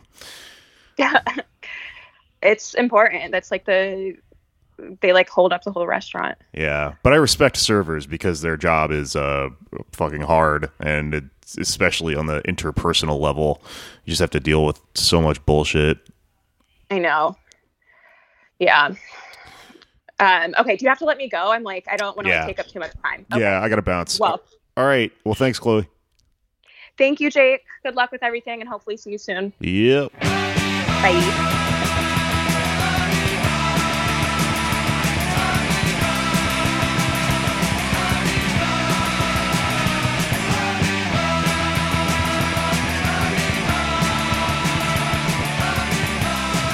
Okay, I'm now talking to comic Tom Peters in Winston-Salem, North Carolina, uh, who is a grocer. And I, uh, yeah, I, I figured uh, I'd talk to all my service industry friends about getting, uh, you know, fired from uh, our jobs, not being able to uh, work in restaurants and stuff right now. But the, I, I'm gonna, I wanted to talk to a grocer because it occurred to me as I was making all this stuff um, that this is a job that is, you know, certainly extremely brave for people to be doing right now. You're pretty much on the front lines, and the concept of the show is that we are more braver than the troops. So, um, Tom, uh, how's it going, man? Uh, it's going okay right now. Um, I actually just worked today. I should say that um, the store I work in, and I don't want to specifically say which store it is, but I will say that it's like a more expensive grocery store. So this is kind of a snapshot of the experience at, of working at, you know, one of those. But um, sure, yeah, the anonymity thing is also very common on this show, so we're all uh, that's pretty standard. But I, uh, to that point though, about um, yeah, kind of the fancier grocery stores. I think somebody the other day was saying in New York here, like that, like those stores were fucking cleaned out like immediately for some reason. I don't even know what the implication is. Um, I bring it up mostly just to give an idea of the client, the clientele that I'm that I'm dealing with. Sure. And um, and we we got pretty cleaned out early on, but it's kind of stabilizing a little bit I think that people are arriving at taking this seriously in waves here. Um, you kind of saw a big rush, and then you saw some people kind of going about their usual business, you know, wondering what the big deal was, um, kind of like making jokes to me about it, and um, and also like for the a large part, I will say that the senior citizens that that we're doing a lot of, you know, staying at home for right now, um, do not care about about uh, about taking any precautionary measures. Um, there are some that are just actively uh, flying in the face of it, and and um, some that are just uh, yeah disregarding any measures uh, of safety. But um, but yeah, it's it's been uh, kind of leveling off. I I was as I'm sure you can maybe you can relate to this. I, I had a, a real sort of moral conflict um, at first about continuing to go to work. Were were you still working and kind of feeling that way for a while? Yeah, absolutely. I mean, I still feel that way because uh, we're kind of in a situation where you know there are a lot of dynamics going on here. I mean, I am living in a very dangerous place to do my job, and basically had to have other people convince me not to because on one level I feel like I want to help out on another level you know it might be making things worse for people around me especially in my immediate vicinity if I get um, infected for no reason so ultimately what led me to kind of pump the brakes on working my day job was be uh, just that I, this podcast is making money, and if I just tighten my belt, I can, you know, kind of make this happen, and then not like needlessly infect myself. But that being said, all of us are in a situation, especially workers in something as necessary as grocery store, where um, you know, a you might not be able to, and b like somebody has to do this shit, you know. So I don't think that I, I don't know what the answer is either way. I just know I made a decision, and I, you know, that's what happened, and I don't know if even that's going to be what happens going forward. But I certainly uh, commend you for continuing to work. Um, what's that been like? Well, I mean, my thought process, or how I arrived at, I mean, there was a period of time where I was just panicking every day, and every day I swore I wouldn't go in and then I would go in, and then oddly, actually doing the job would kind of take my mind off things and make me feel a little bit better. But um, I uh, kind of started to feel like um, maybe a little guilty about the idea of staying home, especially with everyone I know complaining about getting fired from their jobs. Yeah, for and sure. here I am, like, still with an opportunity to make money, and I need the money. Uh, another reasoning is like, you know, I do have, uh, uh, you know, WhiteHouse.gov says that if you work in food supply, you have a special uh, responsibility to maintain your regular work schedule. Um, and I'm just kind of bringing that up as a joke, but also it's like, you know, I, I do kind of have a, a reason or like, I don't know if you could say a mandate or whatever to, to continue doing that. Also, it's like, now I'm just rationalizing here, but yeah, it's like I haven't been going other places. I've been going home and to work and back home. And, um, and yeah, I mean, I don't know, like you were saying about wanting to help out. It's like, it's not like I work in a hospital or something, but like I do work near a hospital and all the people are like coming in and getting groceries and telling me what's going on and stuff. And so I kind of feel a little bit of pride in like being there and that they appreciate me being there and stuff. So, and like you're saying, you know, you don't want to, there's no reason to needlessly infect yourself, but I'm kind of just like, I don't know, it's weird. Like my girlfriend works there too, and we kind of had this standoff of like telling each other not to go. And it just sort of became obvious that neither of us were going to stop going. So it's just kind of like, I guess I got to keep going, you know, and I, I, may as well, I suppose, because I just really feel for everybody that's um, suddenly unemployed, and I feel like I, I would feel a lot worse about, you know, voluntarily being unemployed. Yeah, well, I, I mean, this is a, a very optimistic thing I'm going to say, but hopefully, throughout this experience, some fucking people in society, if not the people in control of shit, will understand that uh, you know these jobs that have been referred to so often as uh, like low skill jobs or uh, you know low paying jobs even i mean which they fucking are are um, you know things that our society is kind of like running on and if they stop the whole fucking machine falls apart or whatever so you know we might come out of this you know, like I said again, very optimistically, in a situation where, uh, you know, ho- hopefully you will not be like an unsung person for this. Hopefully, you know, you'll get compensated, and uh, maybe we consider we can collectively uh, reimagine how we value this type of work in society. Um, that probably won't happen though. but um, I had a coworker today say that uh, she made the joke that we should all get um, we should all get uh, purple hearts on our resumes after this. Which yeah, fuck is, yeah, dude. Uh, but also ties into your theme, I guess, for the show. um. So, I mean, is it like a scary environment? Has anyone got sick? Uh, I mean, is, uh, it's got to be a worry, right? It's a worry. I mean, people are welcome to stay home if they need to, uh, if they think they're sick, or even if they don't. Like, I think that it's been made clear that you can stay home if if you just don't want to be there, you cannot be there, you know, without um, retaliation, which is which is a reason why I kept coming at first. You know, it's a new job for me. I need the money. The money is actually not bad for for what I'm used to, and um, and I kind of wanted to make a good impression. This sounds ridiculous in the face of potential, you know, uh, pandemic infection or whatever, but um, people haven't really been um, dropping out or anything. I mean, I, I have coworkers who have said to me like, I've pretty much accepted that I will probably get sick, and that sounded crazy to me at the time. But I, I almost feel like I've moved moved to the same way of looking at it. I'm just like, you know, maybe it'll happen. Um, I don't know. I've kind of reached this weird acceptance where I, it's almost like I'm being careful, but it's like I can't really worry about it that much. I've sort of just decided that it's what I'm gonna keep doing. Yeah. right now.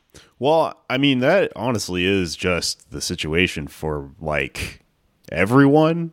Uh, if you look yeah. at what the science is saying here, the understanding is that like something like 70% of the population is going to get this and you know the danger is if everyone has it at the same fucking time and then there's not enough resources and then uh, you know you get turned away from a hospital or something like that but um yeah no i mean I, same thing it's occurs to me a couple few times a day that oh, this is just gonna fucking happen at some point probably um, I will say, like, I, I wish that I saw people. Um, I wish that I saw people not. Uh, I wish that, I wish I didn't see the same people so many times. Like, I wish that. I wish people were taking it a little more seriously. I mean, on the whole, it has been less busy. I think I think people are staying away uh, unless they need to for the most part. But um, but there are people that are just you know still coming by every day, and that doesn't really need to happen. I think we need to we need some of that you know, Chinese enforcement. Yeah. Of, uh, That- the fuck out of here. you shouldn't do that to a grocery store in like normal life. Like go to it every day. That's fucking weird, man. Yeah. In the most perfect circumstances, you're a loser. Yeah. um yeah, I mean is it is you know, is the place just getting cleared out or uh you know, what's that like? Is your job harder than usual just in terms of physically restocking shit or what's uh how's how's that? Um, people at first it was weird because sometimes I do like online shopping, like like um, I do shopping for people who place online orders, Yeah. which a whole other a whole other thing, you know, because the of course like the the online orders spiked immediately because no one wants to come home. I mean, never mind that you're still having another human being go to the store and get it and then bring it to your home, but I guess you don't have to be out in that case anyway. But that was kind of crazy at first because we were just out of everything. Um, I haven't seen toilet paper in weeks, but everything else is pretty much coming in in waves, and like it just kind of depends on when you get there. I'm sure it's not as crazy as um, as it's been up there, but um, yeah, I mean, there's been too much normalcy. I think I'd like to see a little less normalcy. I'd like to see fewer people like making jokes to me about it, and um, uh, and everyone just says like stay safe. Like what what does that mean? You know, as, as like a uh, as like a goodbye. Like stay safe. Like all right, well, I'm not because you're here. Yeah. So, oh man, that's fucking true. Um, let me ask you a question as somebody who works in this uh industry. Um, the delivery thing is that a good idea or a bad idea? Do you think for people to do? Because um, you know we've been trying to figure it out over here. We're like just in terms of uh, the ethics of it and also the safety of it. Is it better to have somebody who works for the store bag all your shit up and bring it over, or is it better to spare that person if we go and then bring our bodies into the grocery store? I mean, I don't know what the Yeah. answer is. Yeah. You so you mean in this particular circumstance, not just in general? Yeah, Like, is it- yeah, yeah. I, I think that yeah i mean i've like kind of talked about that with some people i work with about like um the idea of maybe shutting like some people have talked about what if they just shut the store down other than online delivery and stuff and i was like well that's a little bit of like a that's like a classist move i think to only let the people who can afford to to shop online and, and have the access to that be the only people that can get groceries. But also, it's like just shopping at that store is a little bit classist, also so Yeah. expensive. But um, but yeah, I mean, it's like people are walking around the store. Uh, handling it all and then bagging it up, and then that's being passed off to someone who is just driving around to several households and stores and back and forth all day. So it's like kind of six in one, half dozen of the other. It almost might I mean, you're right. It might be worse to have to have it delivered because if you're if you're going to the store yourself and going home, that's only like two points on the line, whereas like a delivery person is potentially bouncing between, you know, a couple dozen points in a day and spreading whatever in the process. So it seems like that might be the least ethical choice, but I guess it's the most convenient for people who are afraid with some extra income. I, I guess. Yeah, I suppose so. I don't know if there's any one way to to really even. Yeah, I, there's not an easy answer to this. I guess. Um, I guess uh, maybe just put on a hazmat suit and go down there and hoard as much Amy's quinoa as possible or whatever. Uh, Yeah. um. Well, I don't want to keep you too long, and I do have to uh, probably get to my next thing here. But um, uh, where can where can people find you, and uh, what's your Venmo if uh, my listeners can tip you? Oh, um, well, uh, I am on Instagram at Tom with five M's, and that's spelled out. So Tom W I T H F I V E M S, and then I'm on uh, at uh, at Tom dash Peters dash six, and uh, I'm not really looking for you know tips at the moment because, like I said, I am still working. I will accept um, donations to help pay my girlfriend's uh, medical bills, though. So that's one thing. But um, yeah, this was fun, man. Thanks for having me on. Of course. Well, Tom, stay safe. Okay. I'll try. Uh, see what I did there? Okay. Uh, all right, man. Well, uh, yeah, dude. Thanks. Uh, thank you for feeding your local elderly idiots who don't believe this is happening. You're welcome. All right.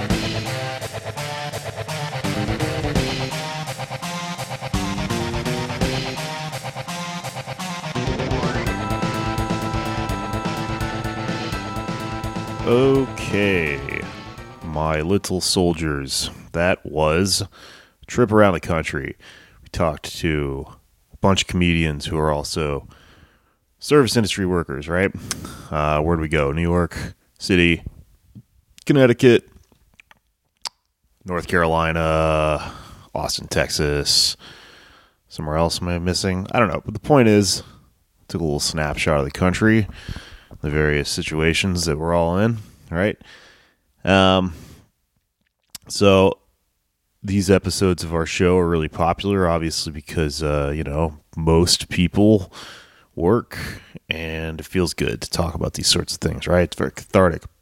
So I figured we would do one during the coronavirus outbreak because uh, this uniquely decimated the service industry, which is a huge part of this country's economy, um, and also, uh, you know, very unprotected form of work. Um, something that you don't really get a safety net for. You're, it's uniquely risky. You sort of uh, live the pirate's life when you do this sort of thing, and um, these people are gravely in need of help. Right? Um, I was thinking about though why I was doing this all week when I was doing these interviews and uh, trying to kind of loosely thread together some sort of theme. And the thing I keep coming back to to try to put a ribbon on this, just to sum up, you know, what any of this even means, is uh, the concept of mutual aid, the big MA, as Anders Lee has called it on this show, which is a term you probably heard if you're involved in activist shit at all. If you went to Occupy, you're in the DSA, you're a little fucking anarchist, crusty punk, or whatever. This term mutual aid gets thrown around a lot. And um you might not know what it means because it doesn't actually mean very much. It's a very simple term that really just refers to the concept of people helping each other, cooperation. Um, but there's more to it, and I think that what uh, it's what mutual aid's uh, big animal daddy Peter Kropotkin has to say about it is somewhat relevant to what we're going through right now and what I'm going through and what I was thinking about when I was making this. Okay, so okay, babe, I'm doing uh, Dennis Miller shit now. Holy fuck! I hope I get the virus and it hollows out my skull. um. okay, babe. Okay. Uh. mutual aid. Peter Kropotkin. Um, I'm to give you an amateur's take on uh, what he had to say about it because I'm currently reading him and am uh, a podcaster and not, you know, a million year old anarchist theory guy with a large, large flowing beard and scary top hat. Um, I don't know. I've been thinking about this, reading a little Kropotkin, and trying to understand um, what he had to say about this concept. Because the concept of mutual aid is something that you'll be hearing about a lot right now. It's it's it is what we've been talking about this whole show. It's tipping your friend who's a bartender via Venmo. It's uh, putting together lists of people who uh, you know anyone can look up and, and try to help out, right? Um, but Kropotkin in this essay,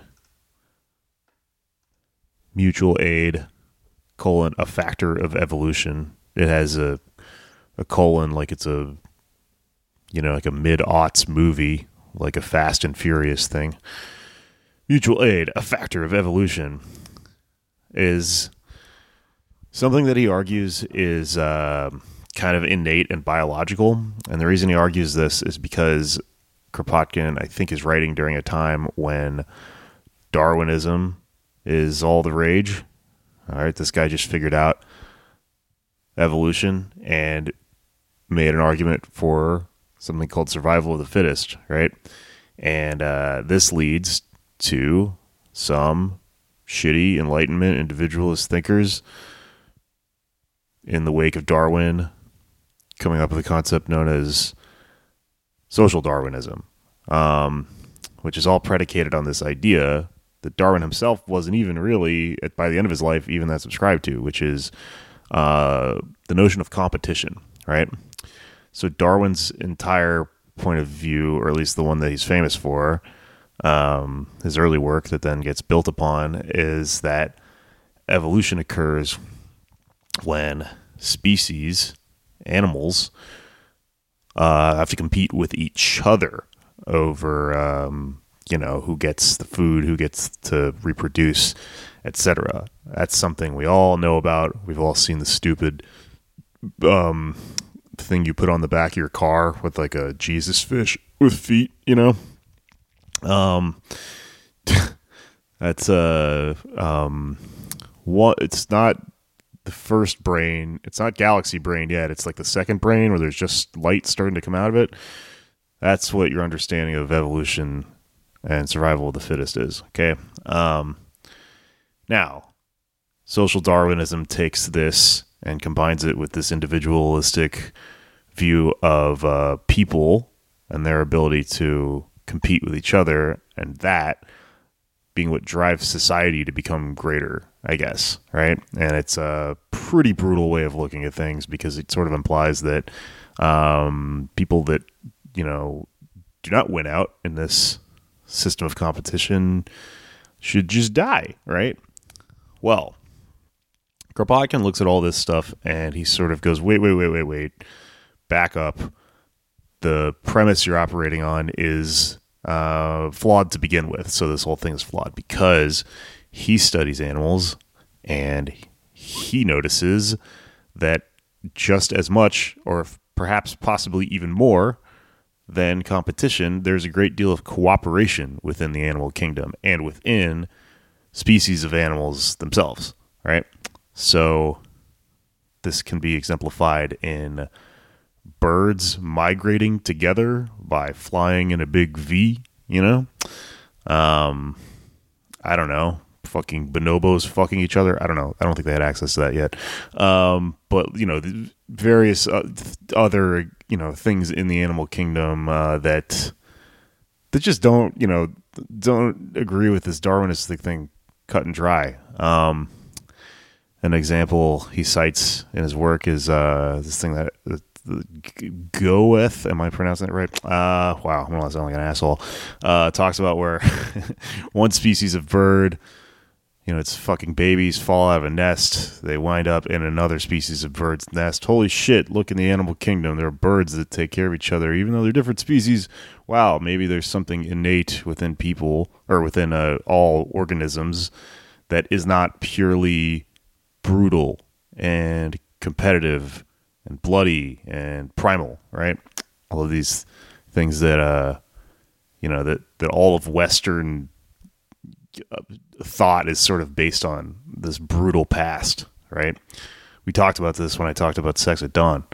We talked about this. Am I becoming? Um, but he sort of says, wait, wait, wait, wait, wait. You've based your entire thing on the idea that we have this brutal past, but that we also have a cooperative past. So he looks at that and he sort of formulates another view of what caused evolution and what caused us to be able to advance and what caused humans to then exist. And he tracks throughout early human history, you know, the cooperative nature of hunter gatherers and early um, societies and, uh, you know, guilds and medieval times and shit like that. And, uh, you know, this is a th- way of thinking where you can track that all the way up until. Um, trade unionist movements and things like that pre-war. And um, you know and then i think a common argument made when discussing mutual aid is that uh, then capitalism eventually atomized us and broke us and broke our ability to function like an organism which is what is being described here. And uh, that's how we got into this fucking mess we're in today right? So I think he, he looks at groups of people as organisms or as you know macroorganisms not that dissimilar from um, you know a, one being itself. And you know not that dissimilar from groups of animals and tribes and things like that right? What the fuck does this have to do with my heroin addict friend washing dishes you might be asking? Well i was thinking about all this and i was thinking you know we're using this term mutual aid. It's such a it's such a broad term. It can be used to apply to anything, and it is applied to a lot of things. And um, you know, it's not something that people talk about very much because it is not the end all be all. It is not considered to be like revolution or like uh, you know something that all of society should be built upon. It is somewhat of a band aid that serves to fill in the gaps when government fails us and when uh, you know we find ourselves in a situation like we are now, where we're like still waiting for some weird ass stimulus check to come down and uh, help us pay rent in a few fucking days, right? Might not come in time. That's when mutual aid kicks in. Well, this sort of stuff starts happening, and mutual aid is something that naturally occurs to a lot of people. Not everyone's sitting around reading Kropotkin, but a lot of people are coming up with GoFundMe's and things like that. And if you listen to my other podcast, Why You Mad, you might have heard me talking about this.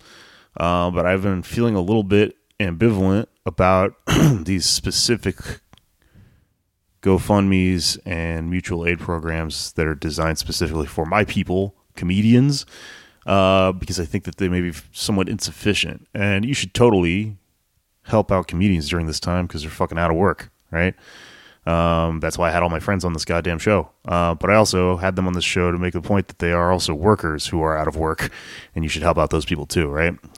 So it occurred to me while I was compiling notes for this show that, you know, I'm going to link a bunch of these things. I'm going to link every fucking thing that someone sent me this week. And, uh, you know, I hope that uh, if you have money and you have something to spare, Hope you don't break the don't break the fucking bank if you are also somebody who needs help right now. But if you're one of my listeners who is rich as shit and uh, you know wants to spread the wealth around, I know there's a few of you in here. Um, you know, tip tip my fucking guests and maybe dig into these mutual aid documents and see you know, spin the wheel. You know, give random money to somebody, right? But it won't feel right because you won't know who you're giving that money to. Here's the point I'm trying to make. It's impossible for us to solve this problem by compiling lists upon lists of just random people everywhere and then spending them around and then hoping I don't know everyone just sort of like randomly picks someone in one of these giant lists of out of work bartenders or servers or whatever. Um, that won't get distributed, right? All right, and uh, also you don't have the fucking enough money to give money to all those people. What do we do about this, right? Well, here's where this Kropotkin shit comes into play. I was thinking about this and I was like, man, like, what do we do here?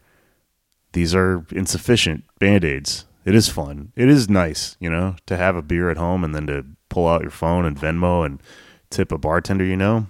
But that doesn't help the fucking person washing dishes in the back of that restaurant who's also losing money. It doesn't help the server. It doesn't help everyone. And it can't, right? Then it occurred to me the problem here is that when you take something like a, like a group of people that only know each other over the internet and you try to define it as a community, it doesn't really work. I don't think that we should really be trying to save out to to bail out comedians in this specific way because it doesn't. It, uh, just only certain comedians will get it. You know, people that suck at comedy also need money, and they won't be included in any of this shit. Um, and I don't know, even just trying to to dole out this money to, to out of work service industry people, you know, like I said, it just doesn't make sense, right? Because comedy is not a community and this none of these things are communities really in the sense that uh that someone like Kropotkin understands a thing to be community. Here's what I think we should do, and this is just my two cents. I think what mutual aid is going to teach us right now during this moment is not going to be about I don't know going online and trying to string together some sort of random grouping of people that all do a thing or that all know each other. I think what you need to do is organize your building or your neighborhood block or your cul-de-sac or whatever. Um, because if everyone did that, then everyone then it would we could organize society into a bunch of different cells of mutual aid systems that would all take care of each other during this time. I know this sounds fucking crazy, but like look out the window, shit's going down. I mean something something's got to happen, right? And I think that the big MA is probably going to be really beneficial if you include your fucking neighbors that you never talk to because you live in capitalism in that thing, right? You don't know. There might be someone in your neighborhood or in your building or in your community that isn't on fucking Facebook or any of this shit or needs help a lot more than these other people because they're, you know, disabled or immunosuppressed or something. I mean, there's a lot of people like that right now, right? So I don't know. I think maybe, you know, we use these tools that have been around for a long time um, and that have been developed up until this point, like putting together Google Docs and stuff like that. And you maybe just go around your fucking neighborhood and you leave notes with the address of the goddamn thing and you say, hey, if anyone needs help, I'm an able bodied person and I can go to the store and get things for the whole fucking block. What if everyone did it like that? Then you'd have one person for every goddamn block instead of everyone just running around willy nilly to the goddamn grocery store. Right? Think about this. All right? Think about animals cooperating with each other to migrate to weather the storm while you're playing Animal Crossing, huh? How about that? Look at what I just did there, right? what is Animal Crossing if not mutual aid at the animal level, right? I don't know. I haven't played the game. Perhaps it is hyper capitalistic, and uh, I'm sure I learned that there's a landlord in it this week who's a dog. I don't know, but uh, I will have to play the video game and then figure that out, and then do an episode of Why You Mad About It. Um, I don't know, but all that is to say, consider organizing outside of your immediate species of person. Maybe not just comedians, maybe not just bartenders. Maybe we include everyone in the pack who lives within our direct uh, area. And we think of ourselves like an actual physical community. And we make like the humble goose and direct everyone which part of the V to get into or like a like a, just a pack of wolves or deer the all you know pack animals and we uh you know, talk to your goddamn downstairs neighbor and you say, "Hey, I'm, I'm a deer. You're a deer. I've got antlers. Let's bang them together, baby." And uh, you know, uh, escape from the predators of. Can you tell I'm making this up as I go along? The predators of invisible, just evil alien coronavirus. The the the bat ghost, the dastardly, toxic, invisible, poisonous thing from the air that climbs inside your head, and kills you, or and the the other devil, um, which is the goddamn economy. um, I'm joking, but that is truly, I mean, something that is defined within this theory I'm reading as the other enemy of uh, you know the organism that is us. Um, the problem right now might not be just that you might get sick. It's also the, the situation that we're going to be put in with the way our society's structured and how, um, you know, you, you might find yourself out of fucking resources. You are not going to go that alone. You are not going to to survive to survive that in the fashion of an individualist. Actually, one more thing I should talk about with regards to Kropotkin's work is um, the identification of altruism within the animal kingdom. This is something he talks about a lot. Um, this is something that social Darwinists do not believe exists. They think it is against the genetic code for someone to, you know, act to selfless something in nature to selflessly act and sacrifice itself. But Kropotkin would argue there are plenty of examples of this. And they also make sense from an evolutionary point of view because, um, you know, I mean, the whole fucking point of uh, life, an organism that embodies it, is to, you know, to, to just keep the whole goddamn thing known as life going, right? So, Ayn Rand is somebody who wrote a complete opposition to all this wrote a book called The Virtue of Selfishness, which identifies altruism as a, you know, completely irrational, unfunctional thing that has been insisted upon and shoehorned into society and uh, is the great reason that capitalism fails. Even though capitalism is a perfect system, it doesn't work because some asshole is always trying to make people altruistic um, and it poisons this supposedly great system. Ayn Rand's a fucking asshole, right? Um, she was a social Darwinist. You know, she argued that this fucking thing doesn't exist, right? If you are traversing the wilderness of social media right now, if you're chopping through the brush known as uh, Facebook, the way I am, talking to guys with wrap around sunglasses and uh, you know various baseball caps, um, you might find yourself arguing with a lot of people who take that tack, who approach this situation with that point of view. I mean, it's really like a national problem. I mean, it's a, a, value system that a large portion of this country has um, you know, ascribed to or uh, subscribed to, and it's the reason that we have governors in states like Mississippi that are just not taking this seriously. They're gonna get the fucking selves killed. There's people drinking fish tank cleaner because they think, you know, this is uh, some sort of collectivist scam, and uh, that there's an individualist way out of this fucking problem nothing makes a socialist out of a person like a like a global threat like this. I'm gonna be honest with you. I thought it was gonna be climate change, but here we are, you know?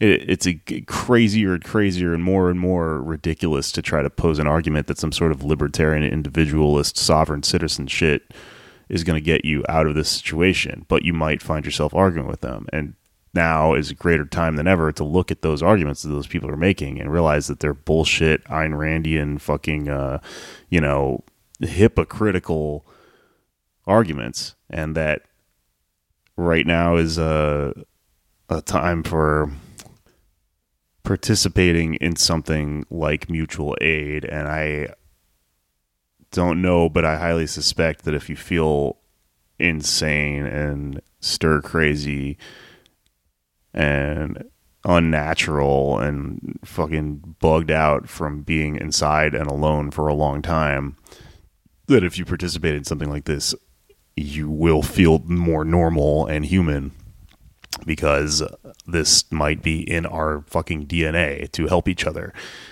Um, I'm gonna get off my soapbox now because I don't know anything.